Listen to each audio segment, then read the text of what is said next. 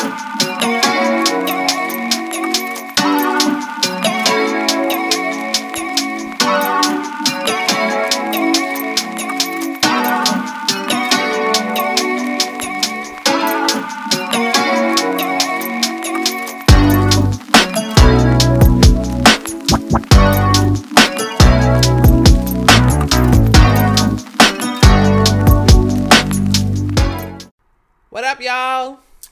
Back. Welcome back. Next episode, episode 9 we We're moving right along with the episodes. Yeah, guys, we got a few more before we take a hiatus.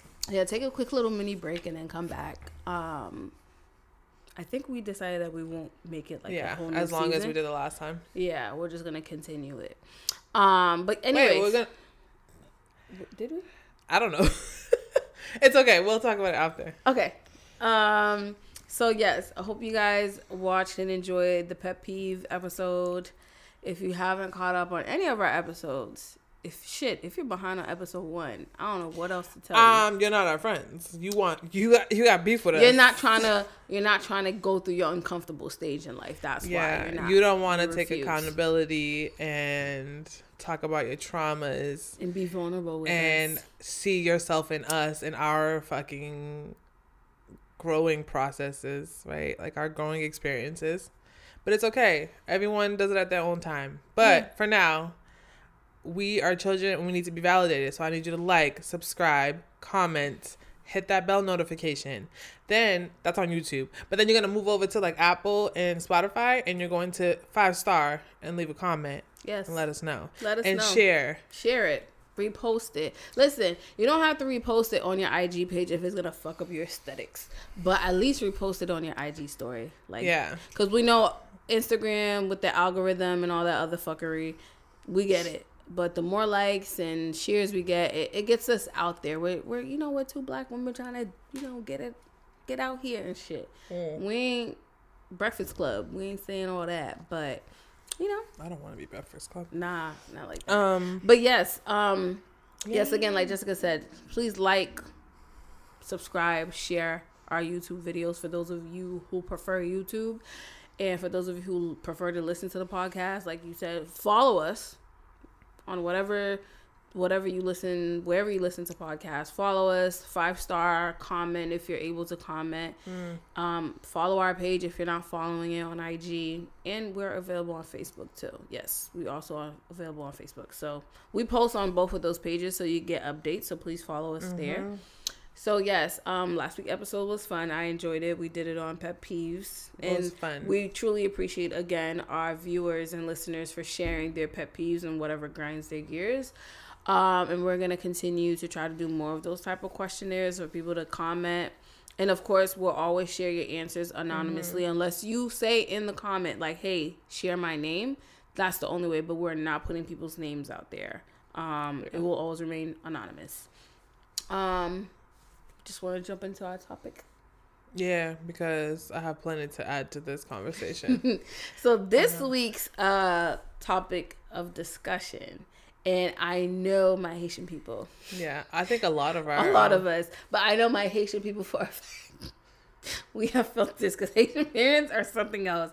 But a lot of children of us born here, so children of first generation immigrants. yes, we feel your pain and we understand it. And we're gonna Yeah. jump. A, we're not gonna be able to get to everything. And again, like me and Jessica always say, we're speaking on this from our own experience. Yeah. So we're not speaking on other people's experiences, okay? This is our own experience, so don't jump down our throats and say, you know what, that's But I'm wrong. I'm almost certain that our experience is probably everyone watching. yes, Anyone who is children, a product of first generation immigrants, Yep. know the struggle. know the struggle. I but I will I will say just before we get into it, I prefer I I couldn't see my life any other way. No, It's literally expanded me into. I didn't like I it am. growing up because I didn't understand it. Now that I'm older, I, Mm-hmm. I I love the fact that I come from a family of immigrants. I come from both parents not being from here, Mm-hmm. and I get both worlds. Mm-hmm. Um, and I'm gonna try to uphold that even when I bring my children into the world. Yep. Even though I'm slightly more Americanized, I speak hella English more than I do Haitian Creole. But I have a balance of both. That I mean, even with my great nephew, sometimes I say certain things to him in Creole. Okay, we talk. If we're talking about great nephews, uh, catch this my nephew, my great nephew, who's also my godson, is nonverbal, Mm-hmm. but he signs and he understands. He does sign language. He understands um, English and Creole. You can ask him anything. You can talk to him in any language, and he'll truly understand what you're saying. Um, and I think that's pretty dope. Like for a child to be nonverbal and um, and still understand. and still understand three different languages is like that's dope. crazy. I love that. Um, so It's to the point now we have to spell stuff out because he knows what the fuck we're talking about. like legitimately, like a whole conversation will be like, "Can you go get the I C E C R E A M out of the F R I?" Like it's just too much at this point. It's a whole task to have a conversation with my niece, with my nephews. Yeah, Um, so I wanted to start off with the first generation child part was um for me, I'm coming from a Haitian household. Even though me and Jessica kind of share similar things, because it's like sometimes Cape Verdeans are one and the same with mm-hmm. Haitians. Even though there's a vast water separating yeah. us, Yeah, No, it's the same. It's the they be same. doing the same thing. I promise you, everything that Peggy is going to mention today, I've experienced. So the first experience, right? I do have older siblings, but they were living in Haiti when I was born. I did mm-hmm. not. My first remembrance of knowing them, like actually remembering, um, was when they came here. I remember me and my dad, and I believe my mom came too. We got on a plane to go get them. Um, it's a whole paperwork process, of course, to come here. You know, get the visas, the green cards, all that other stuff. Um, I remember going to get them. I didn't know my niece. Me and my niece are three years apart. So when I say my niece has a child, people like, because you know the assumption is your niece is usually young, a little kid. They're not mm. old enough. I'm like, my niece, we're three years apart. But for the longest, I thought she was my cousin. So I was telling mm. people, "Oh, that's my cousin. That's my cousin." It wasn't until like it, it got explained further, further to me. Like my older sister is my mm-hmm. sister. I have three brothers, and then I'm the last one. Mm-hmm. Growing up in a Haitian household, at one point back in the '90s, we're all living in the same house, and I didn't really like. It wasn't until like my mother started to get hip. Like Haitians don't do snacks. What what is a snack? A you snack? eat a full It's a full course of meal. food, Full and it's very meal. starchy. Very starchy, like Heavy. spaghetti. It's, it's spaghetti. Okay, Okay. first off, can we talk about the spaghetti, the Haitian spaghetti? So my Haitian friend had made it for us one day. I was in Florida. It was a group of us, and we're like, "Oh my god!" But she made it super early. But I'm like, I'm used to that because you know my mom will cook dinner at 11, mm-hmm. and she's like, "No, this is breakfast." I was like, "For who?" But then I'm like, why is that any different from my mom refrying rice and beans with a little bit of onions and putting an egg over easy? It's the same shit. It's starchy, it's heavy. And I think the reason for that is because they had to eat, they had to consume an massive amount of food because they were out there farming. They were out there in the sun. Or went to school and stuff. Yeah, they'll and, like, it has pretty much all day. Exactly. And of course, they eat fresh food. They don't Everything have a lot is of fresh yeah. out there So in- in traveling the with it is not It's ideal. not thing. So I didn't grow up. My parents making spaghetti for It's breakfast. so good. So but good. it would be be dinner for us, but then I would warm it up for breakfast. Mm-hmm. Um, so for me, growing up, certain things that I thought was weird, like okay, I know some Haitian people are gonna be like, "The fuck, are you really Haitian?" I do not like legume. I'm a texture child. I am. I even like that shit. I'm a texture person. So for me, I've as a child I already struggled with eating vegetables. And then the vegetables are cooked I've in tried, a certain y'all. way that it's like mushy for me, so I never liked it. Like even carrots, like I like my carrots fresh. Like I So do you like uh um soup joumou? I do because it doesn't is no soup joumou is not laden with spinach or anything like that. Legume is spinach, cabbage, all that into one, and it's I know, but it's mushed together. but you're Soup saying like soft veggies are not your No, no, no. With the you. soup joumou, like potatoes, you're always gonna boil potato. You don't eat potatoes hard. Like I can't bite into a potato like Mm-hmm. a carrot. Like carrots, I don't mind them roasted Mm-hmm. and like sautéed. Mm-hmm. But when they're boiled, like when you're doing legume, it's boiled. It's when they're mushed. stewed.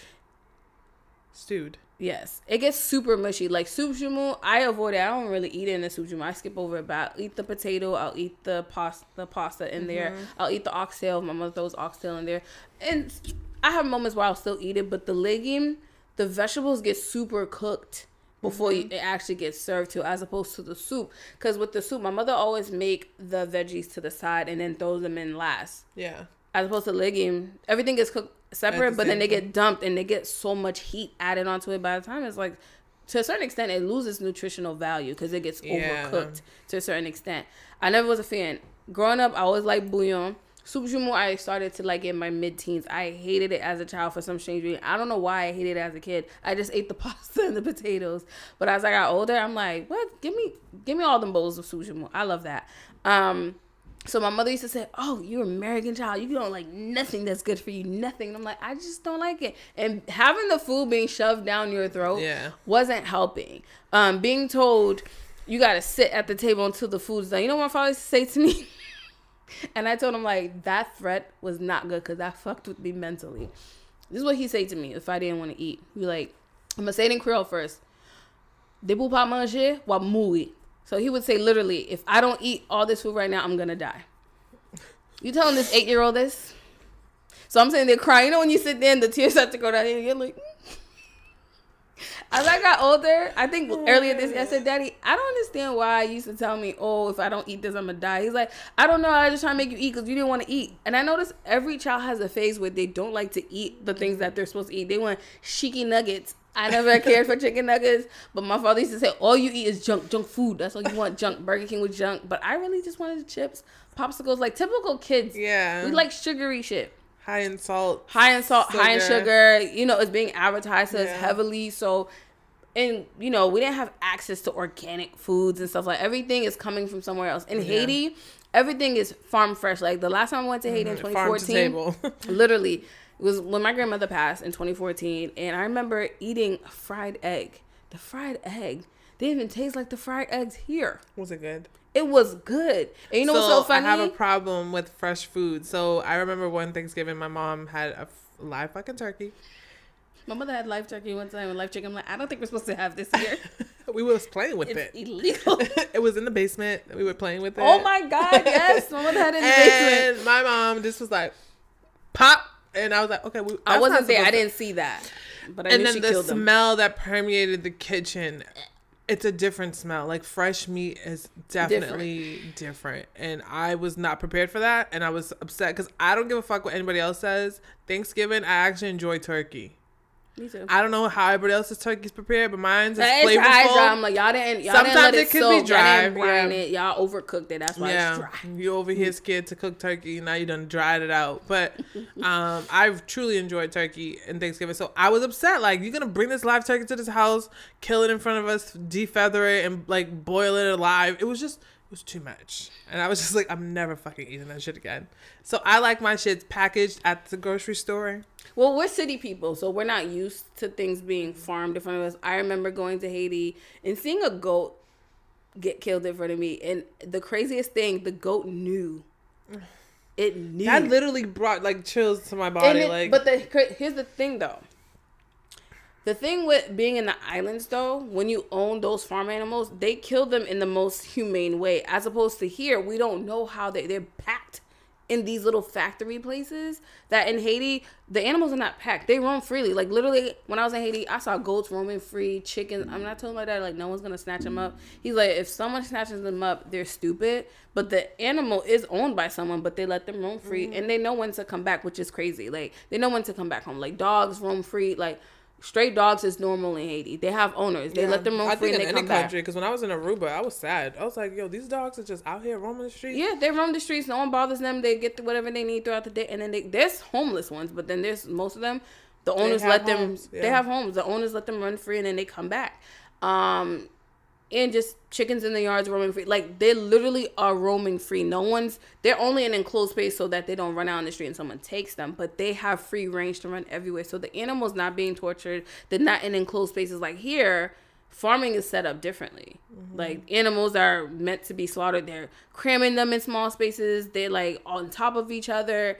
Back home they don't have that. They do not have that. So the animal is free to roam. And the person who owns that animal chooses if they want to have that animal for dinner or whatever. Um, but mm-hmm. there's more plant-based diets in the islands than they are up here. Yes we're getting more evolved and we're realizing consuming animal products is not good but also have to understand that a lot of the reasons why there might be health concerns in the islands and probably Cape Verde, a lot of it has to do with American consumption stuff, products being sent over there. Because my father said growing up and they didn't have that. They didn't have all that. Even when his parents, well, grandparents were alive, they didn't have all that. Everything fresh. It's coming here or American consumption being sent over there. Like people feel the need that they have to get bigger. They're drinking all this soda and the um and to my amazement in Haiti, a lot of the sodas they're still in the glass bottles. It tastes so much better in the glass bottle. Even though I'm not saying go drink soda, guys. Sodas ain't mm-hmm. all that good for us, but it tastes way more refreshing than it does in the can, to be mm-hmm. honest, or the plastic bottle.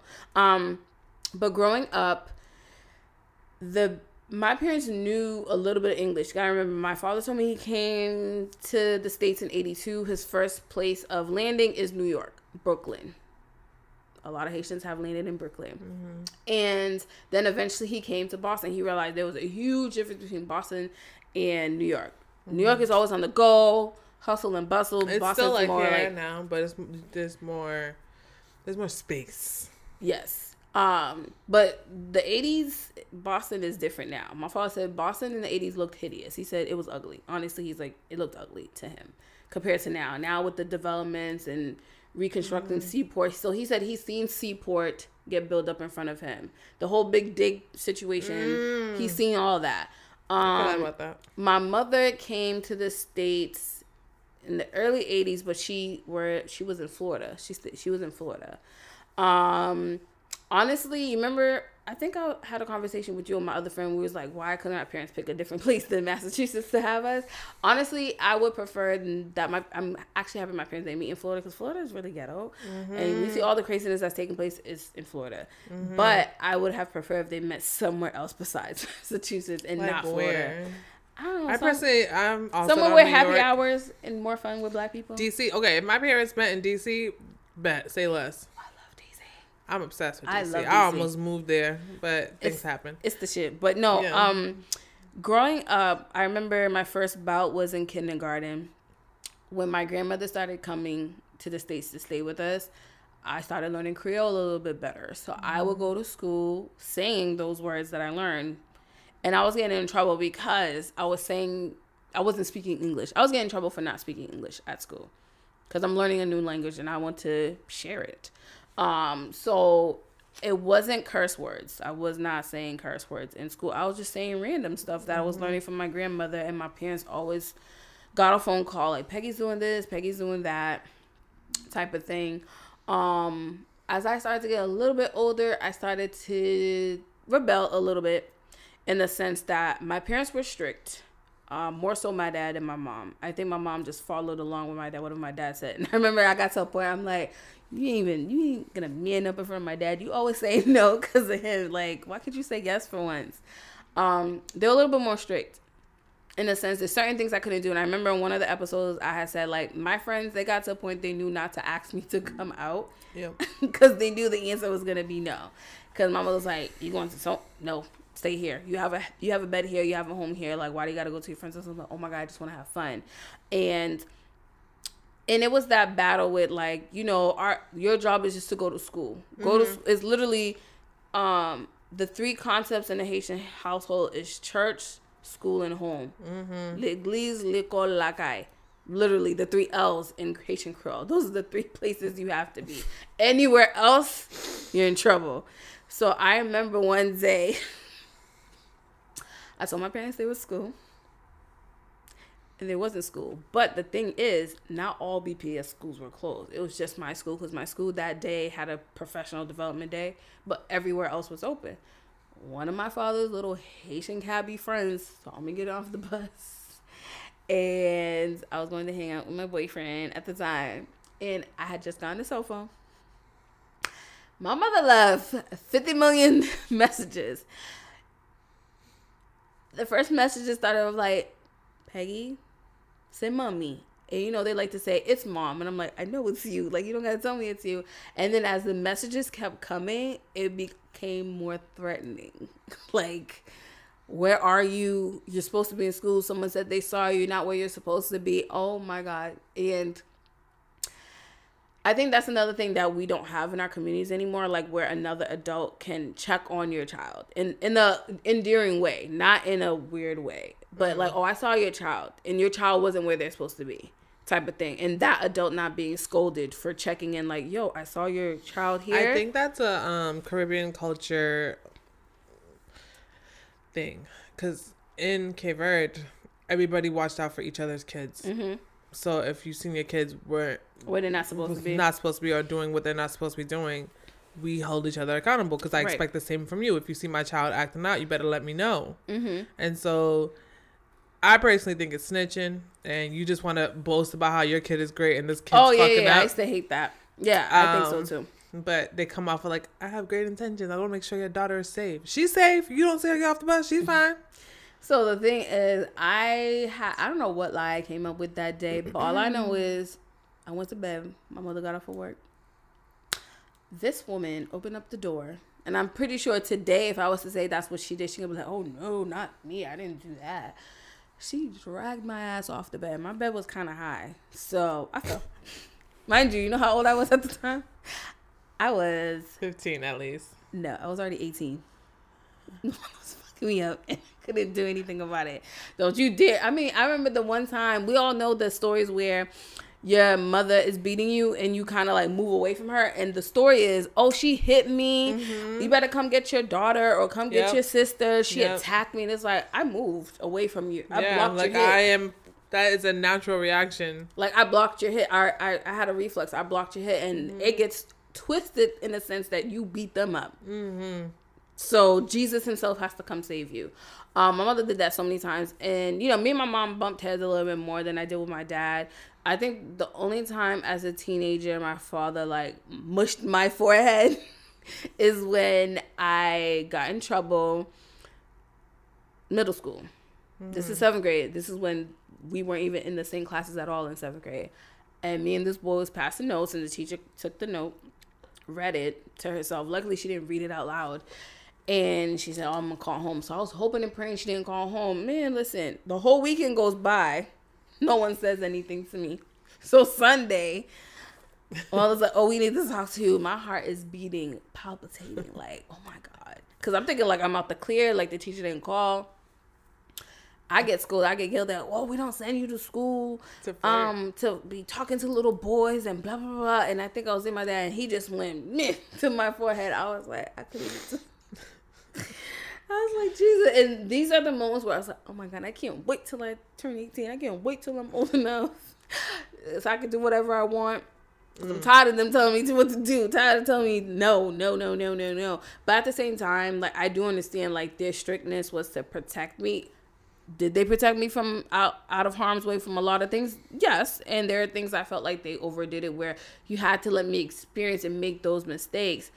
But in the Haitian household, the moment you fuck up, they say it's your friends. Your mm. friends are the reason why you did what you did. It's like little did they know I'm the one that says, "Let's do this shit, guys. Let's fucking do it." Mm. And they think it's your friends. Your friends are bad influence. Don't get it twisted. There are friends who are bad influences on children. Don't. I'm not gonna say that it's not possible. It is possible, but I don't think my parents trusted me enough to believe that I was. I had some level of maturity about mm-hmm. myself that I wouldn't force allow someone to force me to do something I didn't want to do. Because a lot of the stuff I the moves that I made as at 16 17 is because I wanted to do them.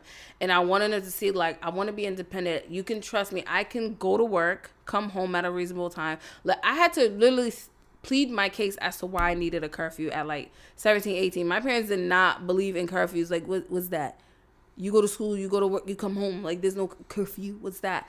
So like when I see the newer generation Haitian parents like breaking away from what their parents mm. used to do, I love that. Like you give your child the space to do these certain things. And like me and Jessica always said, our parents were raising us the way they knew how to raise us Yeah. back then. Remember, we're 80s babies. So a lot of this open and expressing They your feeling probably shit was from not the happening. pandemic. They probably saved us from so many. a lot so of many stuff. things. So Yeah.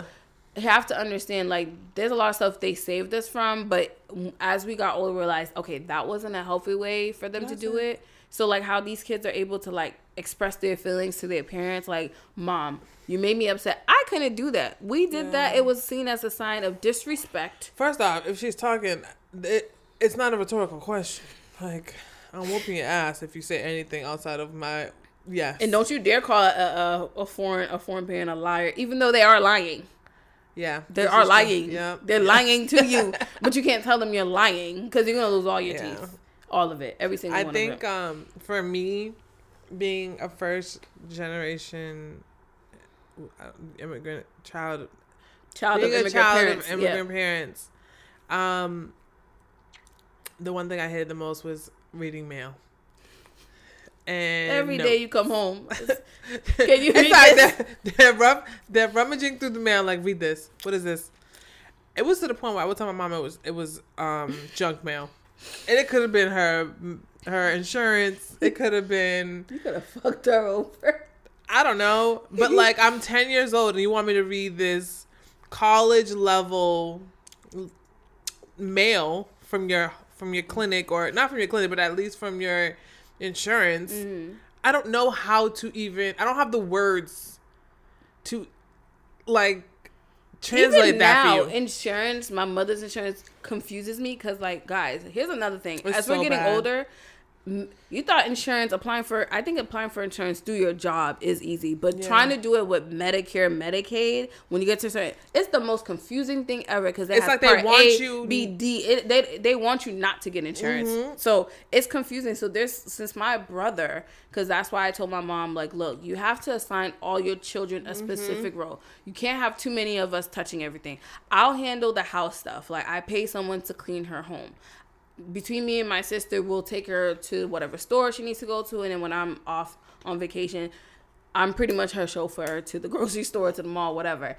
I said, let my older brother handle the insurance stuff because he worked in an insurance um, company before, health insurance company, so he knows the ins and outs. Let him handle it. My other brother, the middle one, he takes her to her appointments when we cannot bring her. He handles that for her. My uh, third oldest brother, the one I follow right after, he handles the technology stuff. If she have an issue with her TV, sometimes he'll come fix things. He's a Yeah. handyman. So I'm like, we you can't have all of us doing it. That's everything. literally the setup for my family. You have to because it gets confusing, especially as they get older, guys. And I Mm-hmm. and that's the thing that was discussed when I was at my friend's little shindig.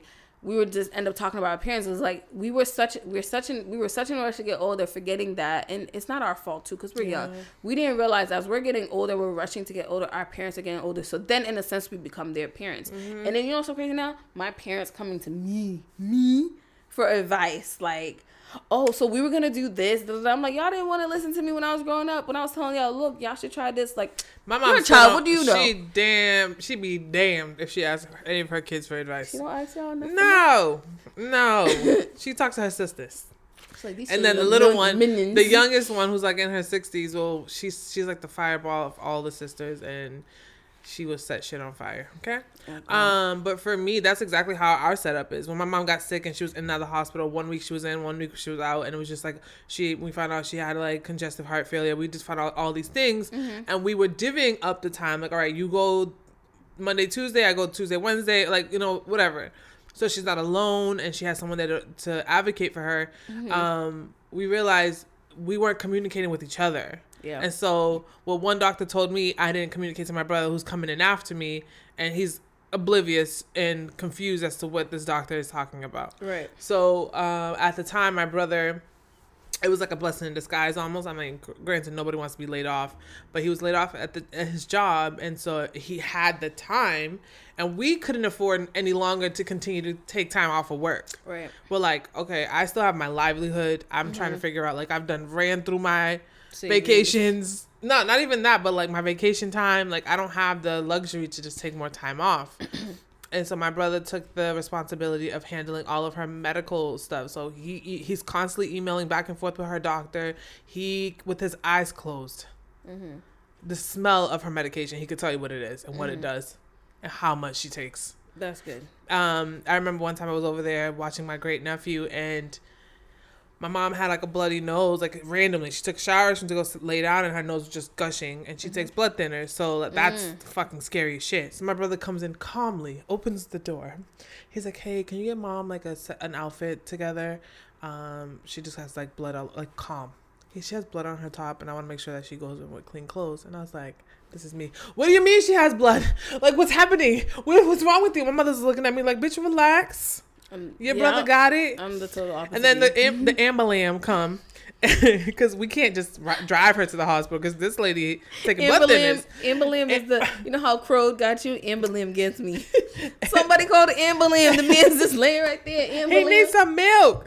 Um, so my brother, the you know the param- paramedic, Paramedics. I said panorama. Girl, I need to stop drinking. Um, so they come upstairs and they're talking to my brother. He is the rundown, like he already knows the questions before it's asked. And he, her pocketbook has her charger for her phone because now we can't, you can't go with the person. Mm-hmm. So my COVID, brother yeah. is like making sure her phone is fully charged, and if it's not, she has a charger so that he can just call her and put put him on speaker, and they have the conversation. Uh, all her medications. He has a piece of paper with all of her medications, when she takes them, how much she takes, when she started taking them. Like it is detailed, and I couldn't thank him enough. He don't play by my mama. Like her like her health has been a1 since he's taken over. She rarely goes to the hospital now. If anything he pays attention to her behaviors. Like if she's starting to look more fatigued or if she's starting to feel a little weird emails the doctor. Hey i don't know if this medication is working out for her anymore. This is what i've noticed. Let's figure this out. Um, my older sister took her in um, so she can enjoy her retirement and her pension and all that so she stays with my sister rent free um, and then my little sister takes care of all her finances and make sure that that's in order and make sure that you know she's on her stuff and all her life insurance or whatever. And then there's me, you know, just dishing out money whenever she needs it. You're stupid. I'm just the, I'm the ATM when it comes to my mom. I okay. So with the financial part, with like like life insurance, my my older brother handles that. So he handles the life insurance and the health insurance stuff. Mm-hmm. Cause I'm like that stuff is confusing as fuck. My my parents they share an account, so my father makes sure the bills. He he sat. I remember seeing him sitting down, making sure they separated the bills that were already paid for Mm-hmm. health stuff, bills that need to be paid, calculating it when they're gonna pay it next time. So my father handles that with her. Mm-hmm. Um, so the the part with the medication piece and like Pause. The, the reason why I was because you had mentioned how your dynamic of your family is, and I was also including mine. I wanted to also say that because when you are have immigrant parents, the the conversation of um elderly homes and putting them in nursing homes is not a conversation. You are taking care of your parents. they will hate you. you gotta forever. rearrange your life. They will hate you. You will. They will put voodoo on your ass. Okay, like They will you. hate you. I you don't saying do it. They that. will hate you. don't do that. So we have to take on that.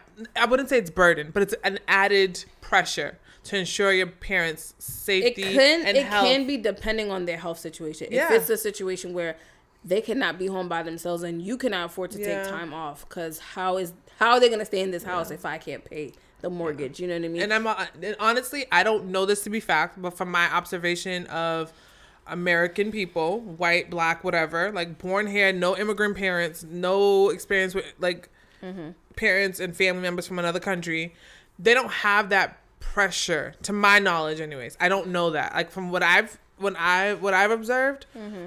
especially because my sister is an at-home aide. It's a lot of white people that are in these nursing homes, Yeah. and their kids just like come once a month, if that. Um, if that, and that's a big if. They communicate more with the the aide than they do the parent, Mm. um, and I just find that very strange. I Mm. don't think. I think it's because I know better. I would never put my mom in that situation or my dad for that matter. Um, but I want to know what the thought process is to be like abandon your parent who took care of you the, your whole life. Mm-hmm. Why can't that be reciprocated? Like, why is that not like the only understanding I have with for you. elderly people being there, elderly who don't have children, or That's their the only- children yeah. have passed away and they don't have anyone else in their family. Mhm. I understand them going there because Yep. obviously, if you don't have kids, no one's really there to Yeah. take care of you. But even then, my aunt has no kids, and we take care of her. Well, that's the thing. Maybe if the elderly that's there don't have kids, and either most of the family members have passed away, or some of them probably was the only child, and Mm-hmm. they don't have anyone, so they prefer to be in that space where someone's watching them twenty four hours. They get food. They Mm-hmm. make sure they're taken care of, and it also depends on their mentality. Because with dementia and Alzheimer's, that's a whole different ball. I was gonna say that too, only because if because that can be very consuming. When my grandmother was deteriorating in health, um, and she was living with us, it was just taking a toll on my mom. like Like very stressful. she's like, I can't take care of five kids, well, all these kids, and And take care mother. of you. And then my sister at ten years old was administering her insulin and all this stuff. I was bathing her at like so if my sister was 10 i was 14 15 years old i'm bathing my grandmother it was a lot for children we couldn't be children because we were taking care of my grandma Mom was like all right we got to do something but it's the abandonment like once they're in the nursing home you have no more communication that's my biggest Right. Oh, thing you like barely see them. Yeah, they used to go see my grandmother all the time but yeah. So with that, um, so everyone being assigned a certain role as we got Mm-hmm. older, and I I definitely need to have some conversation with my mother because I'm like I think my niece made her do a health proxy. So so my niece is a nurse, so I I tell my niece, hey, you deal with the medical aspect in the sense Mm-hmm. that for her appointments in a sense um and double checking with the doctors i am familiar with medical verbiage to a certain extent Yeah, me too. i was i did nursing for uh, one semester and i did laboratory science to a certain extent the only thing with laboratory science is you're looking at under a microscopic level i don't Mm-hmm. actually see the human all the time i'm just getting their lab work right Mm-hmm. and i end up dropping out of that but I still remember some of the scientific stuff. I don't remember everything, but for her, she's still in it. She's a nurse. She works in the hospital. She works Mm-hmm. She on a med time. surge floor. She sees it. I like, hey, let her handle that stuff. Um, so it's another thing too, and it's like some Haitian parents, not all, some when they see you're getting older, you're more responsible. They're like, okay, some of them like things they you never would expect your parents to do. They're they're like being more open with you and Mm-hmm. stuff like that that they weren't doing because they felt in their minds like certain things us as children we weren't supposed to know. Yeah. But then my brother which was is saying fair i think that's true it's fair, but my brother was saying like, hey, yes, we were young, you couldn't explain everything to us, but as we got older, we you guys could at least explain to us certain things about our family history because honestly, I don't know my full family lineage from my mother or my father's side. I just know my grandparents. On my mother's side, I know my grandmother on my father's side. I never met my father's father. Never met him. Uh, supposedly, he saw me as a child, but I never saw him. And he died before I even became older to understand anything. So, need to understand the lineage, not just from the slavery aspect of it, but just to know, like, okay, my grandfather's father, father, whatever, like all that. So my mother started to explain what she knew, but we have to understand. She said culturally, older Haitian parents from her parents when they were younger, and then her grandparents, they didn't discuss family lineage like how at least here in America with African Americans here, you can like do um ancestry DNA. You could do all that for Haitians. Think probably be a little bit for Haitians. Because a lot of things is not super public record. We found like well, my cousin did the 23andMe, and it's at it's pretty fucking accurate because she didn't know one of my cousins actually did the test, and this is our first cousin. Like there was no conversation. She was just like, I just want to do it and see what comes up, and it matched her with my cousin. He was like, Oh, you have a first cousin that lives in Boston by this name, and so she hit him up and was like, Hey, did you do the 23? He's like, Yeah. She was like, It literally showed your name as a first cousin, so it, it can give you it it showed us where we originally originated uh, where we originally originated from in Africa. Um, it showed a lot. I actually want to do it. We should do one. I don't, I don't wouldn't mind doing. It's it's the it's the um companies that's probably owned by a white person creating a DNA sequence to tell me where they think I'm from. Where I already know life, human life But started it's in it's Africa. for me. What convinced? I'm not gonna lie to you. What convinced me was them listing one of our first cousins as her first cousin without any knowledge, without any conversation, without any they probably saw the matching blood types. Yeah, Mm-hmm. because they both we should. we we're first cousins on our mom's side, and they can only get test your like your mother's side. from your mother's side. Yeah, A, a lot of things come from our moms. So like, this is what I remember from my science major. Mitochondria DNA is the only thing you get from your mom. So God forbid you end up missing, and supposedly Yeah. God forbid they find your remains.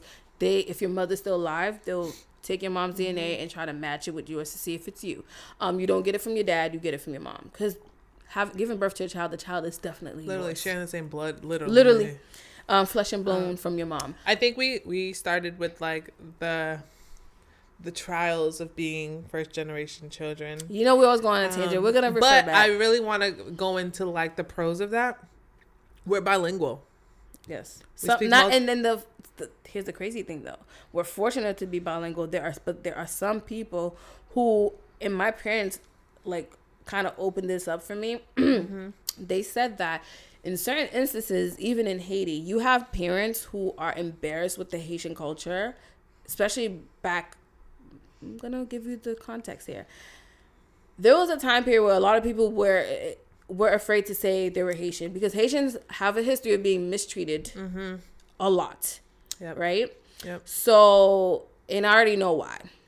Okay, Yeah. till this day, till this motherfucking day, To this fucking day. you have powerful countries who still cannot believe or fathom the thought, like a little old island. We've tried to oppress them so much, slaves. so many times, What do y'all know? and they still thrive. And y'all got rid of the French army, the most powerful army at the time. Yeah. Y'all got rid of them. Y'all booted them out, and y'all gained your independence. How dare you? And then Mm-hmm. You get rid of our it's money. like a it's like a, uh, a generational curse, legitimately. literally. So, um, you have so in Haiti, um, you can speak French or Creole, and we all know a lot of our patois, Creole, some of the Spanish that we speak is the derivative of whatever our colonizer was speaking. So if you speak Spanish, your colonizer was from Spain. You speak Haitian Creole, your colonizer was French.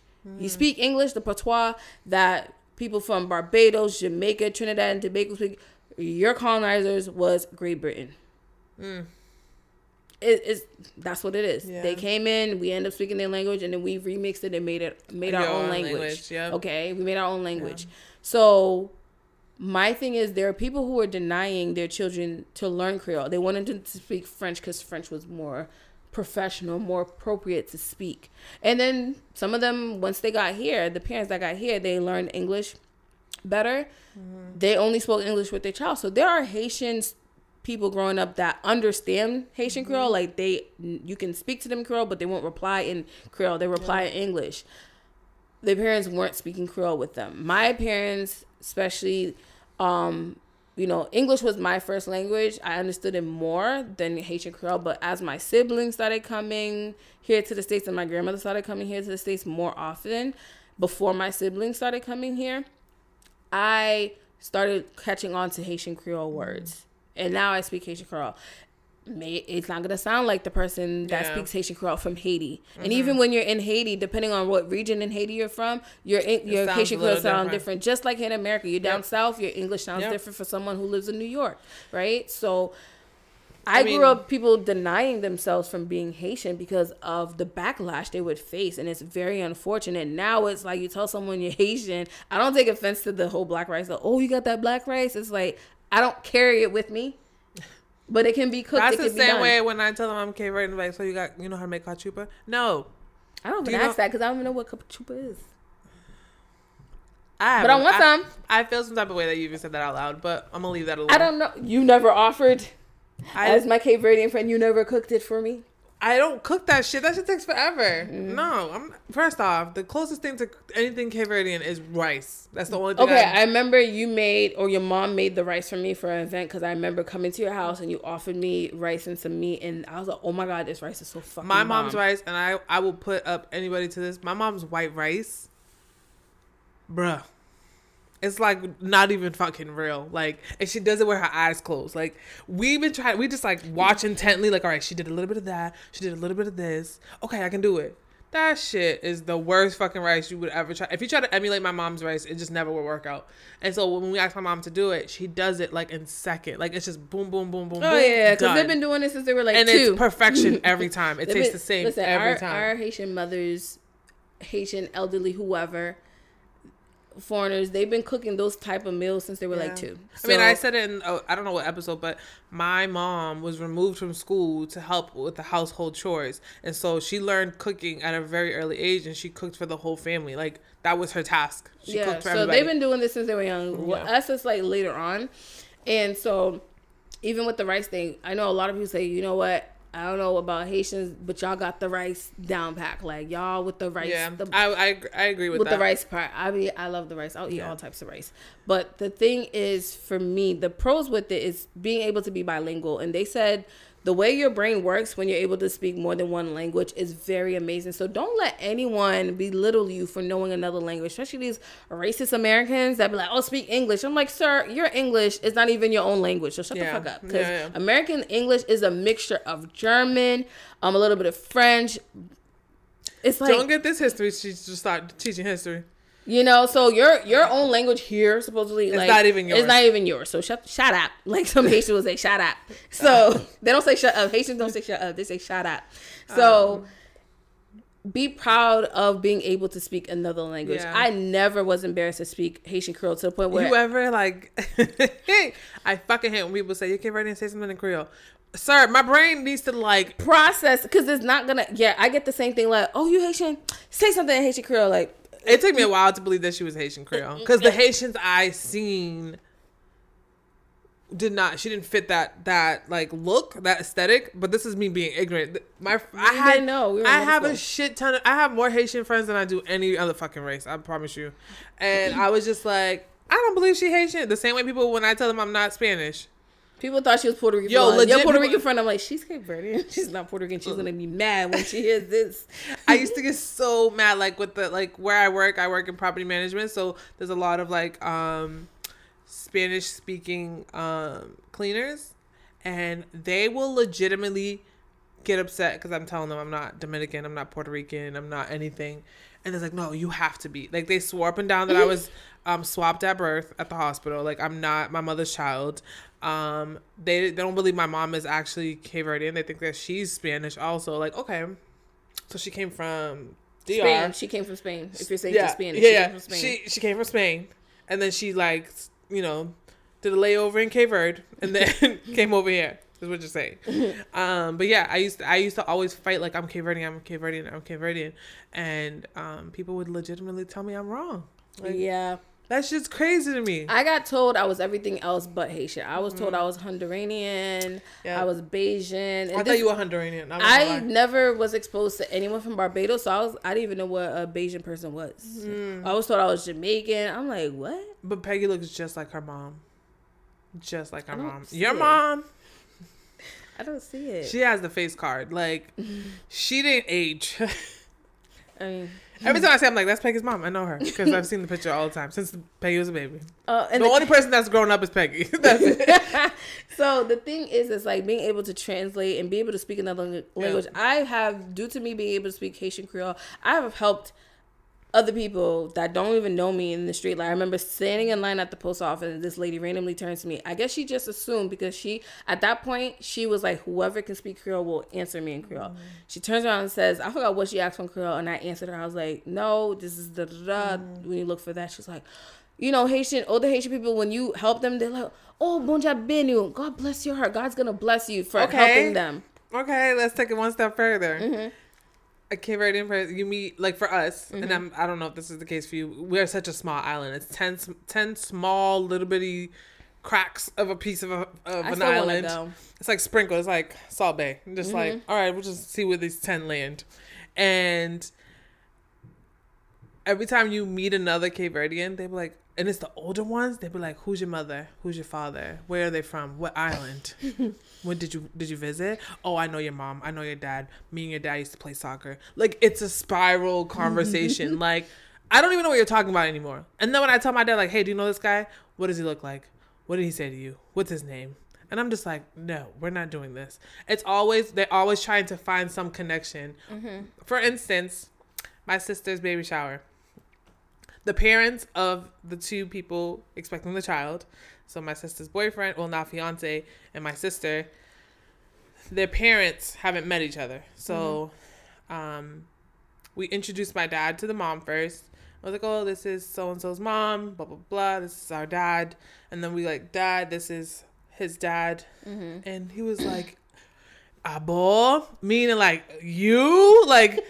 And then he was like, and uh, now panic, sheer panic on all of us. Like, oh my god, please tell me They they're not about to fight. related. They No, no, no, no, no, no. Oh. Please tell me they're not related because that's a that's a and Cape Verdeans can say this.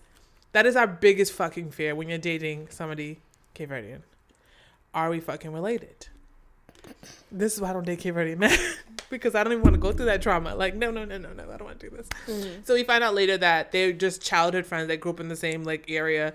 Um, the fiance of my sister, his grandmother was like the the the village nurse. Like she took care of everybody, Mm. and so they, that's just how they knew each other. And so we were like, like it was literally like sweat. Like hold up, this is why y'all need to learn your ancestors, and you need to learn your lineage, and you need to learn all of that. And I feel like it sucks for us because a lot of that it has been deleted from our from our from our It's not our fault because you gotta it remember. isn't. No, but I feel you bad. remember, there's a stretch of time where the stories that were told was by word of mouth. Like I spoke it and you spread it. You hopefully you remember. You bring it down the line. Mm-hmm.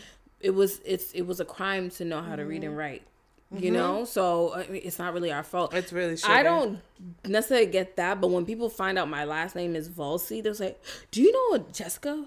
Do you know Jessica Volsi?" I'm like, "I don't know. Like, I didn't know the Volsi last name was even popular. common Yeah. or popular." Because I I don't think I know any other Haitian with the last name Valsi. And the thing is, the funny thing is, most of my close friends know that when they hear the name Peggy and someone says Peggy Margaret? Margaret, they be like, they already know there's only one black mm-hmm. Haitian Peggy with no fucking middle name. Mm-hmm. And that's another thing with our culture. The older Haitians didn't give us middle names. Nope. If you had two names, that's because they called you Marie Paul or something, or Yes. your name is Jean Marc or something. But if you're just a regular Haitian, your name is just first, last. That's it. Okay, do you remember the old MassHealth cards? So my dad wanted to do the tradition of all his kids' names starts with a J, but my mm-hmm. mom was, the other moms didn't want to follow that tradition for whatever reason.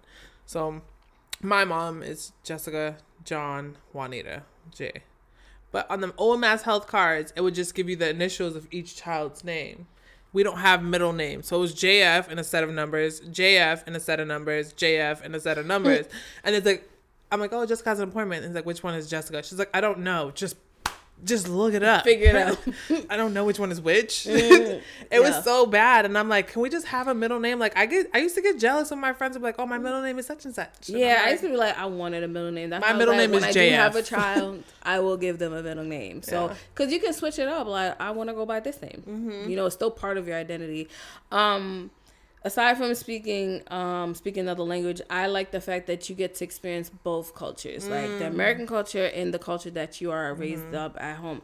Like, yes, like I said, there's certain dishes in the Haitian culture I do not like. Just like there's certain dishes in American culture I won't touch because I'm like, no. Mm. Yeah. That's a hard no for me. But I like the fact that there's certain things I didn't like growing up because I didn't understand it. But as I got older, I love it. There's were able to certain things, yeah, certain things I most Haitians do. Like, I kid you not, we have there's a there's a big ass. I'm gonna create this this thesaurus in my mind. This big ass thesaurus, right, of just black people in general, no matter where we're at. Mm-hmm. This big ass book. No matter where we're at, we experience the same thing. It's just that the language is different. Then you cut through another chapter in that book. You have, um, depending on where you're raised, if you were raised in some part of Africa, or being a black person being raised in America, being a black person being raised in the Caribbean islands, South America, Europe, that's that culture because my ethnicity, yes, I'm Haitian, but nationality American because I'm born here. So I'm dealing with I those don't ideas. follow those rules. I, I know you don't follow those rules, but to I'm literally, Caribbean. literally breaking it down, like with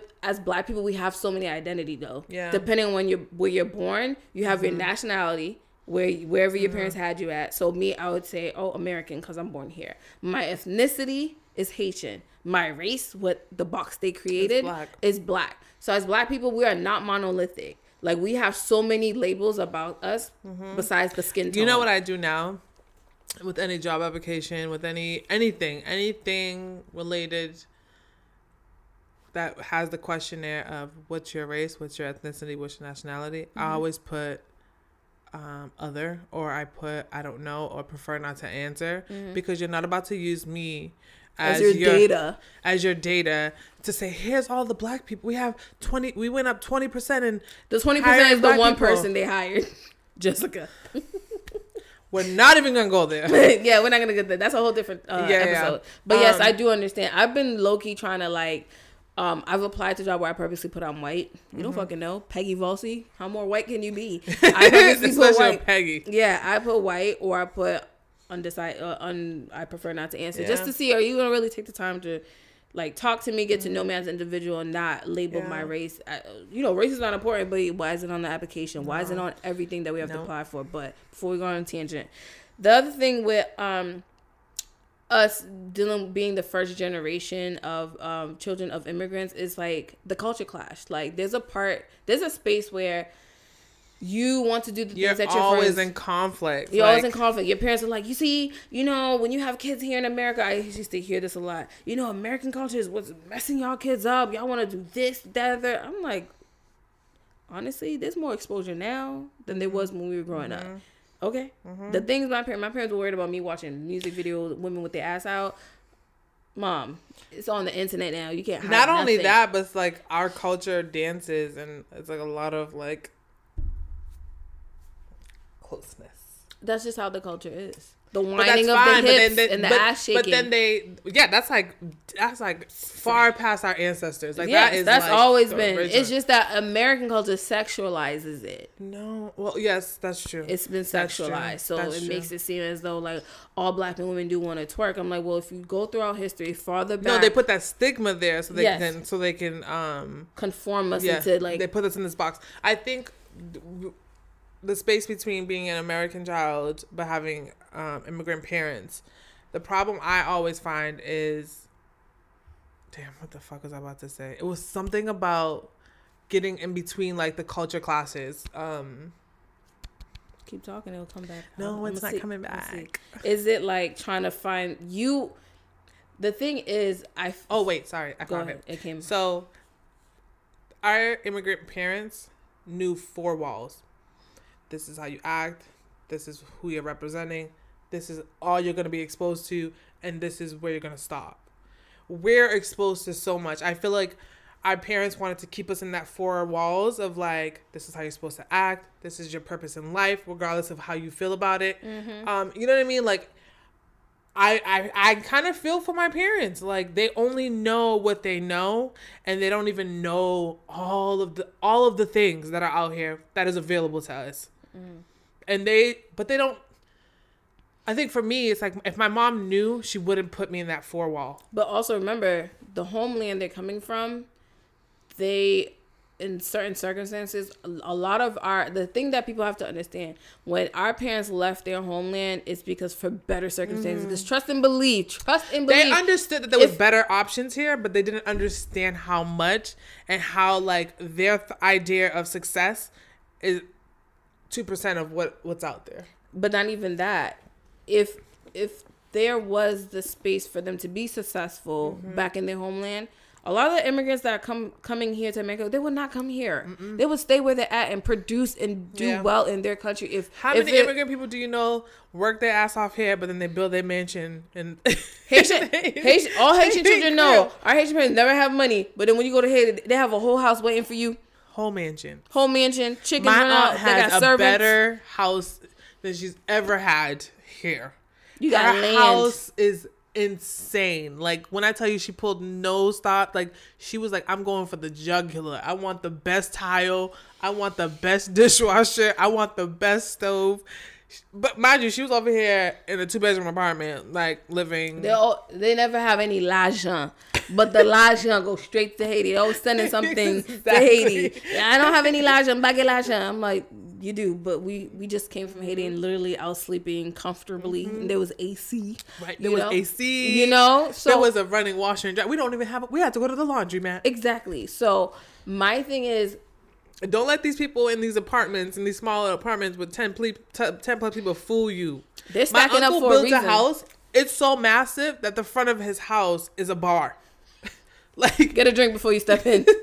Enjoy yourself. it's a whole bar. Like he has his business in the front and personal shit, his home in the back. Like crazy. Crazy. You know what's so funny too? A lot of times this is what people fail to realize. Some of um, immigrants that come here, they leave for pol- political reasons. So Yeah. maybe there was not enough to go around. They have to come here, and also some of the immigrants that are here. Some of them were doctors, lawyers, or whatnot Yes. back home, but due to the standards of America, it's like, oh no, it's not enough. So you have to Yeah. go back to school, and school's Yeah. fucking expensive here. It's almost impossible. It's it's impossible. So they do the jobs that most of us would even do. So I would fuck someone up to disrespect my mother for being a, a certified nurse's aide because that person you're making fun of is the person that's Mm-hmm. wiping your grandmother's ass that can't get out of bed. You know, my father was the a one that you're too busy to take care of or call Exactly. or my anything. father was a cab driver for years. I think he started like the late 80s, Mm-hmm. ever since I was a child. Um, it finally was told to me like ye- a couple of years ago that he almost lost his life due to this job. I won't go into de- I won't I won't go into deal, detail with it now, Yeah. but he almost lost his life because I remember asking questions. I saw a scar on his back. I'm like, where'd you get this from? He never would explain it to me until we got until I got older, and it was explained to me. So Yeah. that's another reason why he didn't have any more children because he didn't want to leave my mom with more children to take care of if he wasn't going to be here. So that's why I'm the only child from my father. But um, my mom was already married Prior. with with my four siblings prior to meeting my dad or whatever. Mm-hmm. But that is a whole nother story. But a lot of times people like are quick to uh, frown uh, uh, against uh, immigrants saying, "Oh, they're taking our job." Shut the fuck up, because the jobs This that they're taking are jobs that you don't even want to. You don't even look at. There's a whole worker shortage. Those people that you're saying was taking your job, where you at now? You ain't applying for these jobs. No. So shut the fuck up and stop complaining. And it's due to ignorance. A lot of it's ignorance. Yeah. And listen, when someone's speaking another language, naturally they sound loud. Cause I've heard my mother speak Creole, and I'm like, why are you so loud? But it's just how it sounds. Because Mm-hmm. if it's a language you do not understand, it sounds loud. For Mm. me, the fact that I understand both languages, it sounds loud to me. There's African Americans who are fucking loud, and I understand English. Yeah, And I'm like, yeah. oh, loud as fuck. Yeah. Naturally, yeah. as humans, if we're gonna be loud, we're gonna be loud. White people can be loud too. Don't don't my let. mom is the only person I know She's super that soft spoken. super soft spoken. But if she needs to get her point across, she'll, She'll elevate her voice. But it's it's like at this level. It's like a soft. Well, well, that's octave. because she always got gossip, so she's whispering something.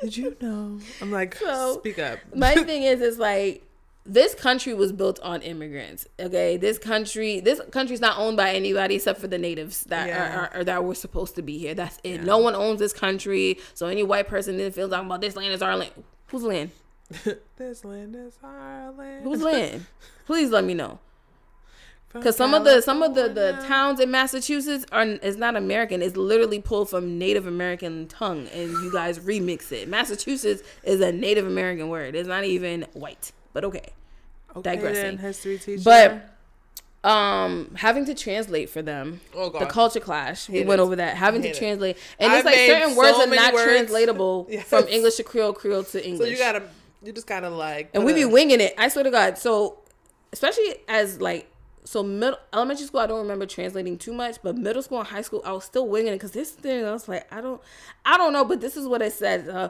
trying to translate it back to creole but my father at that time he had a better grasp of the english Yeah. word than my mother did so it was Yeah. really hard like i think it's i don't know what i send you, You to school for I tell you don't understand story. it i, send tell- you to school you don't know english I hate that. That's fucking- like I don't. My mom said it to this day. Like, so what did you go to school for? Um, but I remember telling, I tell this to everybody because being bilingual is so difficult.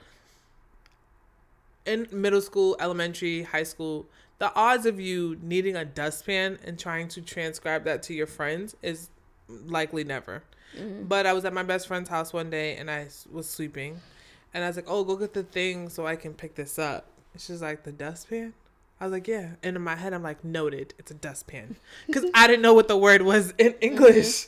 I knew what it was in Padulishu. I knew what that was in Cape Creole, Yeah. but I didn't know. I was like, I don't know how to tell her to give me the dustpan. But at the time, I, You know what? You saying that? Here's the thing. The Haitian American urge to tell someone close the light Oh, when you mean turn off the light. because it's close the light. I don't even want to hear it. don't correct me. Because in Creole, that means we- you're trying to we- correct 'cause my in Creole, we say "femme TV." Uh, yes. "Femme lumière" means to close, but in English you say "turn it off." Yeah. right? You turn off the TV. You don't close the TV. You don't Yep. close the light. So there were times, there were even times that people pissed me off and my Haitian Creole slipped out. I said a few words in Creole and I'm like, I know the part like, what the fuck did Peggy just say?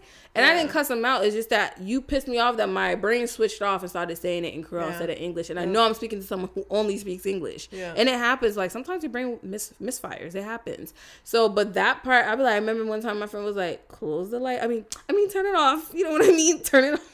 I just roll my eyes like, but you know what the fuck I'm saying. But it's still the thing I'm telling you to turn the shit off. But yeah, it's happened so many times. So it's like, but now like What's me, another word? Ah, close close the light is definitely number one. Close the TV, close the light, close the stove. Oh, what? Close the stove. Oh wait, no. I said off open fire. the TV by accident because in English you say ouvert, and Creole you say ouvert TV. Yeah. So it means to open, but in Creole it says you say ouvert, but in English you say turn it on. Yeah. So I, open the TV. I'm I'm not changing that. Like if I say it, do not correct me because you're telling me that my you, you're you're it's like you correcting my At this point, anyone who's following our podcast or listening, and anyone who knows us, you know we come from foreign households, Yeah. and it has slipped up. It. Don't be fucking cute trying to correct me because You mean like, bitch, you know what I mean? Don't you mean? But you know what the fuck I meant before I. don't start with me. The, and the craziest thing too, I've had people say, "You speak pretty good Creole," but my Creole is Americanized. Like Yeah. I sound like those people that be learning Spanish and they still have the English American accent. Like, gracias de nada. like I sound like that to Haitian people who are naturally Yeah. born in Haiti Yep, and they too. speak Creole hardcore. And they're like, Me too. Here comes this American," and I'm like, My sister's the only one that can like speak it and no one correct her. Like fluent Cape Verdeans will be like, "Oh, okay, she's she She's speaks good. Creole." I'm good. like, "We grew up in the same house. How do you have the be- how do you have better vocabulary than our lingo. Okay, prime example. My niece, born in Haiti, but she left Haiti at the age of three. She speaks Creole, but I've been told hmm. by people who hear both of us speak Creole that I speak Creole better than she does, and I I hmm. only step foot in Haiti periodically. I don't go in Haiti. Is it because because her mom obviously speaks English, right? her mom speaks Creole with us? But she doesn't speak English. She speaks English when she's at work, Oh, I don't know that. but Creole. We grew up in a household with just people speaking Creole all damn day. You know, part of it too. The other thing I just learned by taking a um, ESL course for my for for teacher purposes, when a child, if not even a child, when you come to when you go when you migrate to another country under the age of twelve, by the time you become an adult, you tend to lose the accent of your homeland country, and your English or whatever language you're speaking there is a little bit better. But when you come after the age of fourteen, the accent never goes away. I was Yeah. wondering, like some people How- have the accent, I- some people don't. It's the do way you the think I have works. an accent? Because some people say I have an accent. I have an accent. I think I'm so used to. I don't know. I I caught myself a few times that I've heard myself like, "Ooh, my little Haitian Creole accent's coming in a little bit, Little Haiti came out just, uh, a, just little a little bit. bit. I think. I don't know. I would have to think back. I don't think so. Maybe Yeah. I'm used to the way you talk. I don't. Maybe. I mean, for someone who does who isn't bilingual, maybe they can hear it a little more. Yeah. Like Cape Verdeans stretch out their words. Like God. duh. Like we say that a lot. Like this. Like. I thought I do it. I thought I'm like, oh my god, I do that. I No, we know. put the uh at the end. oh Haitians. Okay. Stop. uh, like it's so annoying. Haitians add they try to put every letter letter, you see, every letter into the word.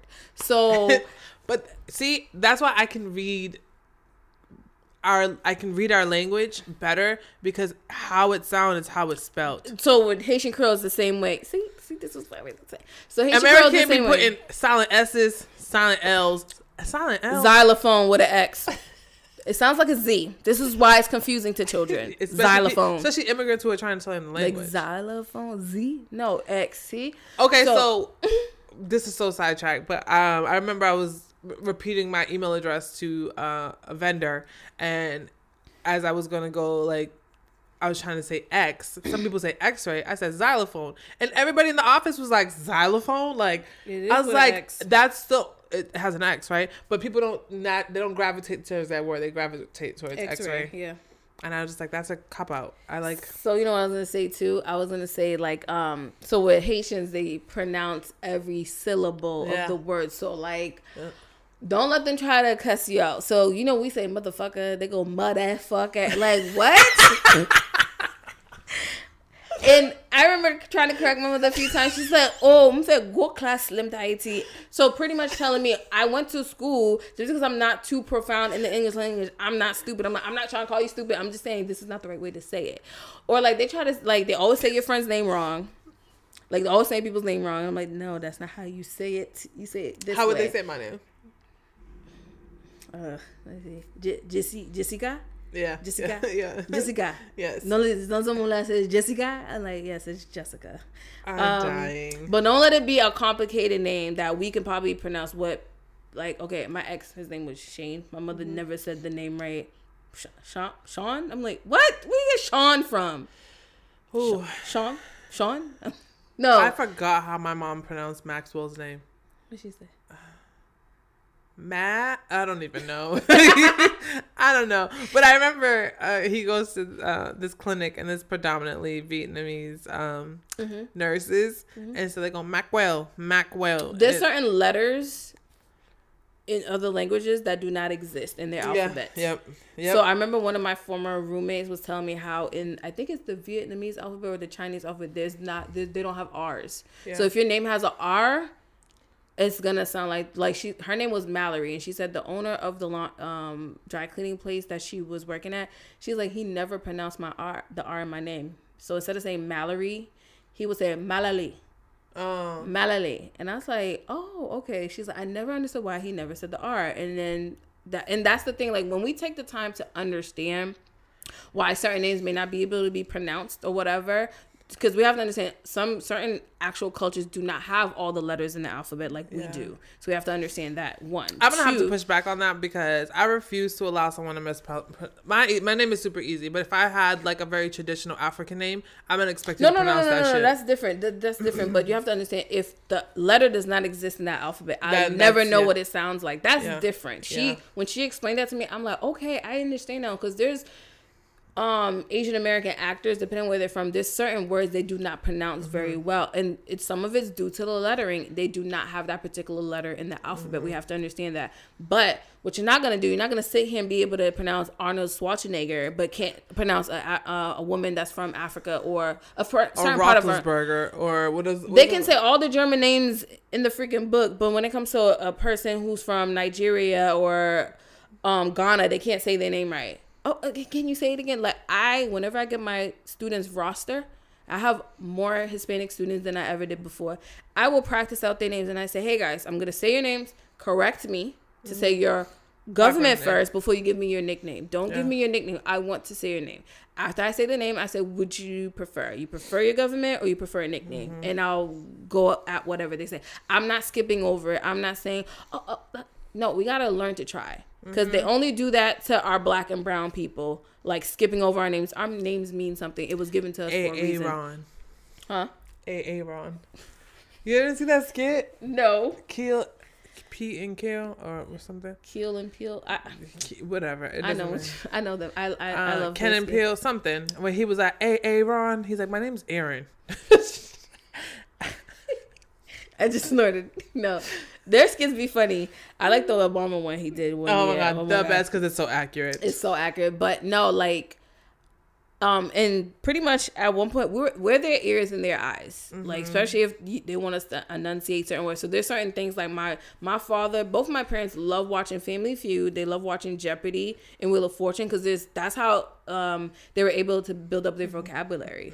Um, my grandfather loves Family Feud. If you once two p.m. hits or three p.m. hits, if it's the TV's not on that, My he's mother's a savage because now you're over here talking. My mom's favorite shows was three. Um, what's those three um dumb Three Stooges My father loved that. and Bugs Bunny. wrestling. My grandmother loved wrestling. God, I don't remember up. seeing if it's not those two things. My mom was watching novelas. yes. My mother loved her soap operas growing up when I was growing up. Mm-hmm. But wrestling, my grandmother loved. She loved all the Steven Seagal movies. A heart, a time to kill. We always had that shit rewinded VHS, playing it over. I'm like, Grandma, we just literally watched. Oh, and anything yesterday." scary. So like the Chucky movie, um, Freddy Krueger, all I'm that. surprised Haitians be like, I don't want that devil movie stuff in this house. My mom was kind of scary now that I think about it. She likes scary movies and she liked wrestling and people like inflicting pain on each other. like That's why she be knocking your ass out when you was growing up. I'm telling So- y'all, she was a fucking monster. we are literally us first generation children of immigrants. We are their eyes and their ears. Like certain things they do not understand, they're Mm. coming straight to us to help them with it. Even if you just literally showed them five minutes ago, they're gonna come back again. Like whenever my mother gets us a, a new cell phone, forget about it. Man, Every at time this I show point, up, you need like, to just like tape the buttons that she's never gonna use. But no, no, she wanted an iPhone, so she got the iPhone. We tried Now- that. That didn't work. My mom was like, "Give me a." Flip I'm like, you keep bothering me. I'm gonna put you on one of the government assistance phones because you keep bothering. You're gonna have to go back to pressing buttons again because you're getting on my nerves with this touch screen. like it doesn't, it doesn't do that. I'm like, you have to apply pressure. It it goes with the touch of your finger, mom. Yeah. So my father, he's he's Good. good to go with the phone.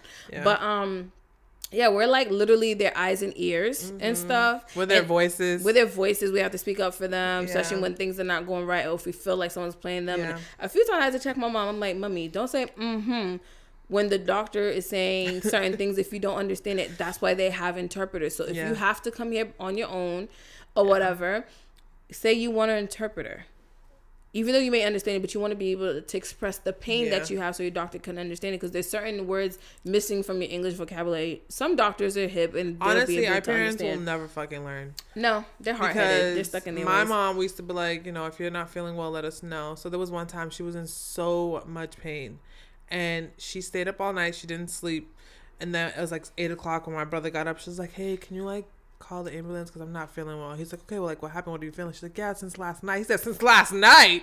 He's like, "Man, when were you gonna?" You? She's like, "Oh, you guys were sleeping. I didn't want to wake you up." My mother's waking me up. She's, she's waking me up. My mom was like, I didn't want to wake you up. And I was just like, what? Mm-hmm. And I'm pretty sure she made my brother breakfast too. Because she's, As she's in pain. as she's in pain. Because she gets fluid build up in her chest. Mm-hmm. And so, like, it's really hard for her to breathe.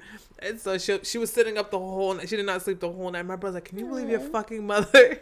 we be going in on her. And then when my brother puts some, like, restrictions on her diet and stuff, she'll call us. She's like, Your brother won't let me eat, like, flan. And I'm just like, You're not supposed to eat flan. Stop calling me. Here's the thing, and the other thing I wanted to add before we wrap it up is like, um, damn it, it slipped my mind. It's like you're trying to tell them to do things. Like my mother's good at giving everybody advice, health advice at that. But I'm like, lady, she is a doctor. She's the doctor. Like she went to med school, but she's Dr. standing here on her feet. One of her foot is swollen. I'm like, you need to sit down. Go take a shower and lay your ass down. Like it's like I'm her mother. Like, Mm-hmm. and if she's still walking, I'm like, "Did- what did I tell you? Like the other day, I was like, what? Didn't I just tell you go take a shower and go lay down? like literally, she's like, she. This is her. Don't let Haitian say this. Am I the child and you're the mother? I'm like, well, it seems like that. So Yeah. is like literally, wait a minute. you think you're talking to? Yeah. So I'm that's like- legitimately like I'm like, you're not listening. You're com- you're complaining about being in pain. You're tired. You're exhausted. Who you going doing that? Who who you making feel Who good? are you proving? what are you proving? to? All your children are old, way beyond adulthood. Yeah. They can fend for themselves. I Yeah. can fend for myself. I'm not a baby anymore. Yeah. Yes, I am still your baby, but I'm not a baby. I'm 35. Yep. I can fend for myself. So for you, you're doing all this for who? For what? Take care of yourself first. She never mm-hmm. learns how to say no. I'm like, you need to start saying no. There are times people where I'm like, no, she's not gonna do it. I'm sorry. Yeah. I remember the pandemic. We was like, my mom is very like she's she cannot get COVID. Like that's just not an option Yeah. for her. And so um they kept her in house lock. Like you're not going anywhere. She's like, but I need to go to the bank. The man needs to be like, how much money do you need? I'll send it to you. Mm. They was like, oh, I want to go to the grocery store. What do you need from the grocery store? I'll get it for you. It was like she couldn't do anything. Like she couldn't leave the house at all. And that's why I did the bedroom renovation for her because I'm like, That it needs so to be dope. Mm-hmm. comfortable. Um, but yeah, it's so funny because she's like, I I can't believe I'm the child and you're the parent now. Yes. Like, yes, because you're hard headed. That's why they say you become a child twice. Yeah, You know, when you're born and when you're about to go. yeah. So like, yeah, I'm like, yeah, you're not listening to me. And I'm like, damn, was I this hard headed as a kid? Like, I wasn't this bad. No, no, no. I was pray. Just, I was just a little rebellious. Mm. That's it. But no, like. Love my parents. Did I agree how they were raising me? Not a hundred percent. You know, some of it when you realize, like, damn, you, putting all this fear in me not to do certain things has hindered me from doing certain things that probably I would probably be great. I think in, you're but- working through that. I feel like me, I'm still letting it affect me and control my life. but we're gonna we're working through it. We're getting through it. Humans are work in progress. We evolve. That's the whole purpose. They're Yeah. supposed to evolve. If you if you're still trying to use the excuse that that's just how I am, or use the excuse of something that happened to you when you Yeah. were 12 and now you're damn near 45, that's on you. You got to work through your shit. Mm-hmm. And there are plenty of resources out here because mental health, we realize it is very important. I don't care what nobody else says. You can't pray out of your mental health. And Praying one can thing help. we're gonna do every episode. We're gonna mention taking care of your mental health. And did I? I think I said it in the last, not the last podcast in regards Mm-hmm. to pet peeves. I think I said it before that. We treat, we know all the other parts of our bodies, like um the heart, the lungs, their organs, right? We gotta treat the brain This is the organ. controls everything. this controls everything. So if this ain't right, how you expect the rest of your body it's to a go? effect. The moment this goes down, everything goes down. Yeah, yeah. So why do you think when you go brain dead, they have machines to keep the rest of the body going? Because Yeah. the brain once they let Period. you that, That's a good analogy. you see, so your brain is important. So it's an organ. She's also a science teacher. once your brain goes, you the once the the mental part ain't right, the body will follow. That's Yeah. why when you know mentally you ain't the, in the right space to do anything, tend to yeah. that. You, Treat you the brain how as stress that organ will is. rearrange your whole body Yep. and how it's structured. Yes. So yeah, I mean, I mean, we we are going to digress at this point because yes, but yes, we are. I'm We- proud to be a Cape Verdean. I'm proud to be a child of a first generation immigrant. Um, I contribute everything about me, my personality, my um everything, everything about me, the way I'm I come at the way I show up as a friend, the way I show up as a sister, uh, a daughter, uh, a godmother, a aunt. I contribute it all to my culture, my nationality, and um, I couldn't be prouder. I fucking love being Cape Verdean. Um, I would never change anything. And yeah, I freaking love being Haitian. Was it a struggle growing up? People bullying me based off of. I remember those years, and I'm sorry. Um, I yes. never, I never bullied you, but I was, I was a child, so No, Jessica never bullied me, but I've seen I was like, I'm, I'm, I, seen I got enough on me for I've y'all to bully me, so I need to deflect. I've seen the the shit that people dealt with being Yeah. Haitian and you know not looking Haitian and all that. it was stuff. when we were in middle school. It was the worst thing to be called, like the worst thing to be You're called. Haitian. Oh God. Uh, like you're like yeah and i'm not even gonna repeat the things that were said Um, as we were children but now i'm like the culture is so celebrated and so uh, like People want to be appreciated those now, like yeah like I, I, mean all my friends 90% of my friends are haitian so, So- whatever one thing I forgot to mention is that growing up culturally in a Haitian household with the church part Mm-hmm. is like one thing I didn't like about the Haitian church is that as teenagers I can only speak from the Haitian church I experienced and the ones that the few that my friends told me about that they experienced. Is like always being put down like oh you know the kids are doing this. Don't let them do this. Don't let them do that. If you let them do this they're gonna lose the way. But it's like you're pushing us away. And then when you have a pastor that only preaches in Haitian Creole, it's like, yeah, I speak Haitian Creole at home, but when you're trying to have me understand the word of God or whatever, you only speak in Creole. I don't understand some of the lingo. I don't know the little, you know how in America you have your um, sarcastic sayings? They have it in Haitian Creole. Some of it I don't get. One, Yeah. I'm 14. How am I supposed to understand it? So as I got older, I deviated from the Haitian church, started going to an American church. I'm like, okay, I understand it now. I get it a little better. I get that. Because yes, I grew up speaking Haitian Creole all the time, but English is the main language for me. That's what I read. I, I I write it. I can do anything in English, um, American English better than I can in Haitian Creole. But I love being Haitian. I love the fact that um, our culture is beautiful. We're rich in our culture. I love, especially fully understanding that we were the first to break free from slavery and fend for our own, and then we have to pay. We're still paying for it till this day. I don't care what nobody says. bullshit. France owe Haiti billions of dollars. Mm-hmm. You know, even Facts. though I wanted to always go see Paris, France, but France, honey, you're gonna have to cough up some money and i'm not putting back. money into your fucking shit if you owe my people's my ancestors money Yeah, that's why I haven't stepped foot over there. So yeah, France, you owe Haiti money, pay them their money. America, you another subject you another subject because ooh, child, America, you in danger, girl. You in danger.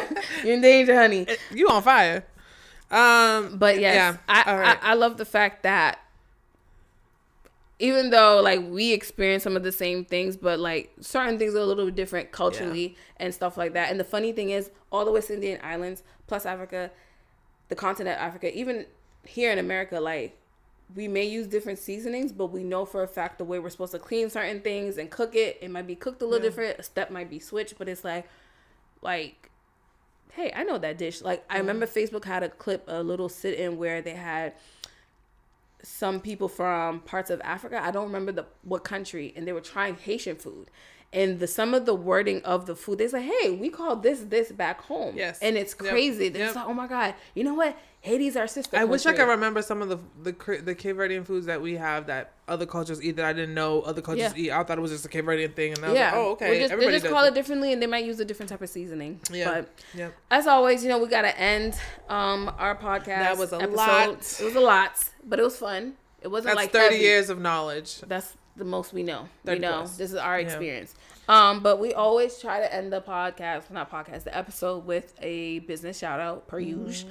Um, this week's business shout out is it's a vibe 360. Um, I used this 360 I was dying. I was like, that's the quote.